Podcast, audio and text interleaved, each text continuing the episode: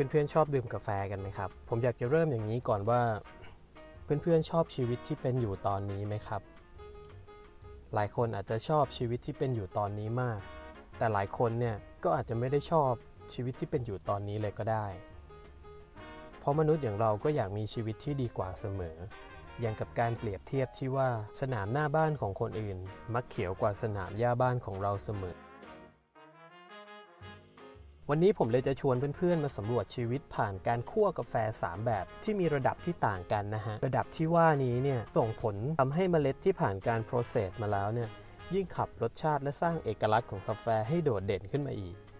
และนอกจากนี้ยังเป็นการเพิ่มมูลค่าของกาแฟอีกด้วย แล้วประเภทของกาแฟมันเกี่ยวอะไรกับประเภทของมนุษย์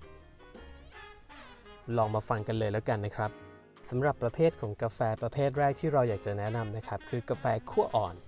หลายคนเนี่ยก็จะชื่นชอบกาแฟคั่วอ่อนเป็นพิเศษ ภาษาอังกฤษเรียกว่าไลโรสลักษณะของกาแฟเนี่ยก็จะค่อนข้างเป็นสีน้ำตาลอ่อน ผิวแห้งนะครับ ถามว่ากาแฟคั่วอ่อนเนี่ยจุดเด่นคืออะไร จุดเด่นก็คือรสชาติเฟลเวอร์ความเปรี้ยว acidity นะครับ แล้วก็กลิ่นอโรมาของผลไม้เนี่ยที่ยังเหลืออยู่ในกาแฟเนี่ยค่อนข้างที่จะชัดเจนมากมากกว่าประเภทอื่น ยิ่งถ้าเพื่อนๆได้มีโอกาสได้ทานกาแฟคั่วอ่อนที่เป็น Single Origin ซึ่งหมายถึงที่ปลูกที่แหล่งเดียวไร่เดียวนะครับ ก็จะรับรู้ได้ถึง flavor ที่ชัดเจนมากๆ ซึ่งนี่เป็นจุดเด่นของกาแฟคั่วอ่อนที่กาแฟคั่วแบบอื่นไม่สามารถจะทำหรือเลียนแบบได้เลย แต่ถามว่ากาแฟคั่วอ่อนเนี่ยจะอร่อยและดีที่สุดเนี่ยก็คงไม่เหมาะที่จะดื่มกับนม เพราะว่า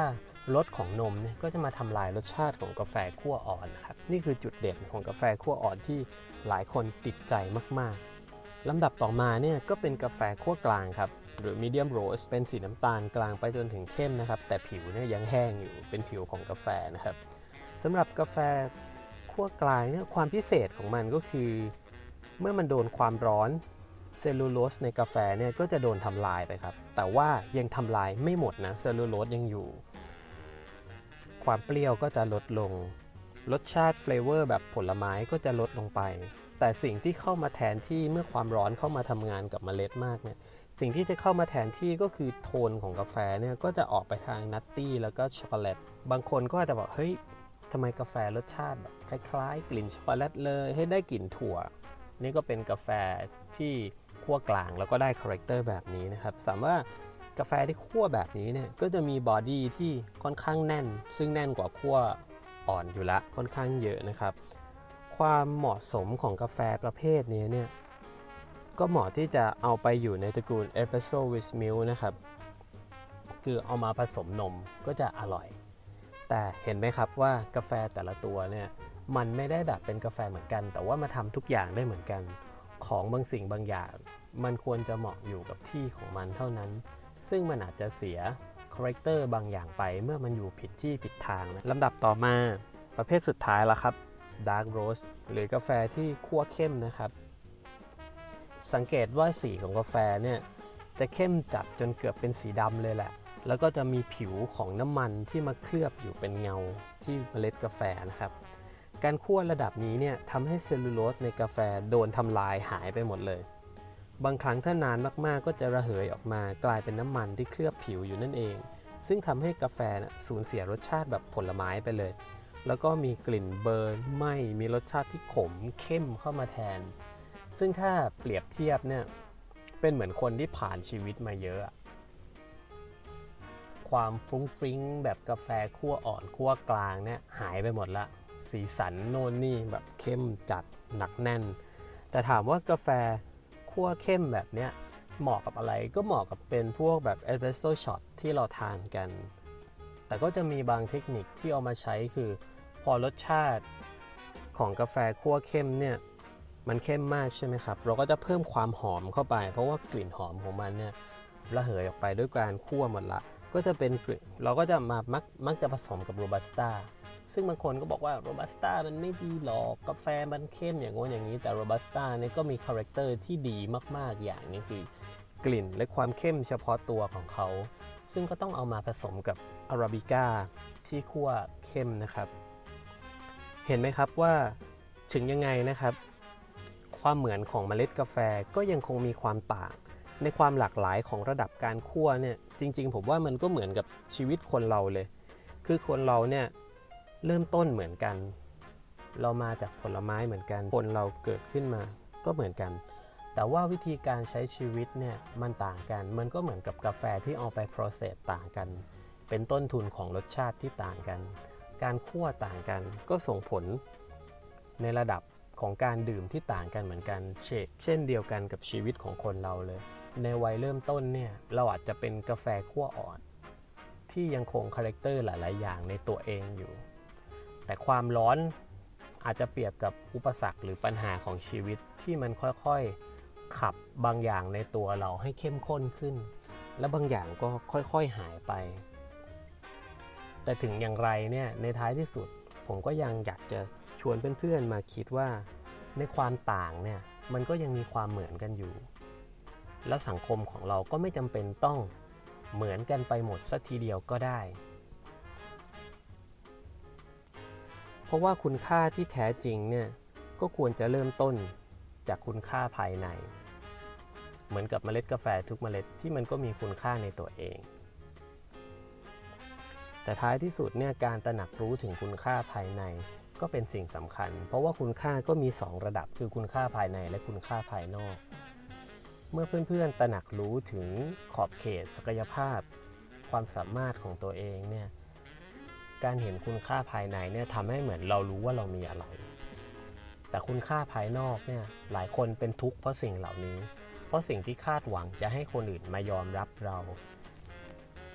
ให้สถานะทางสังคมกับเรา หลายคนเป็นทุกข์เพราะสิ่งนี้มาก แต่มันจะดีกว่าไหมครับ ถ้าเราเริ่มจากการตระหนักรู้ถึงคุณค่าของตัวเองก่อน ไม่ว่าเราจะเป็นเมล็ดกาแฟประเภทไหน มีความสดใส มีความหอม ความเปรี้ยว หรือความขม ต่างๆ ก็ล้วนแต่เป็น flavor แต่ถามว่าแบบไหนดีหรือไม่ดี มันไม่ได้มีคำตอบที่ตายตัว เพียงแต่ว่าเราอยู่ถูกที่ถูกทาง เราอยู่กับคนที่เห็นคุณค่าของเราหรือเปล่า จากเรื่องกาแฟที่เล่ามาคงสะท้อนให้เพื่อนๆได้เห็นแล้วว่า แท้ที่จริงแล้วความหลากหลาย กลับสร้างความน่าสนใจเมื่ออยู่ด้วยกัน อย่างเรื่องกาแฟเบลนด์ที่ผมได้ยกตัวอย่างไปนะครับ และนอกจากนี้การคั่วแต่ละระดับก็เหมาะกับรสนิยมที่ต่างกัน ดังนั้นถ้าคนเราชอบกาแฟคั่วเข้ม มาเจอกาแฟคั่วอ่อนที่ทั้งเปรี้ยวและหวานเนี่ยอาจจะไม่ชอบก็ได้ แต่ก็ไม่ใช่ความผิดของกาแฟที่มันจะเป็นอย่างนั้น แล้วก็ไม่ใช่ความผิดของนักดื่มด้วย สิ่งสำคัญคือการอยู่กับคนที่เห็นคุณค่าของสิ่งเหล่านั้นต่างหาก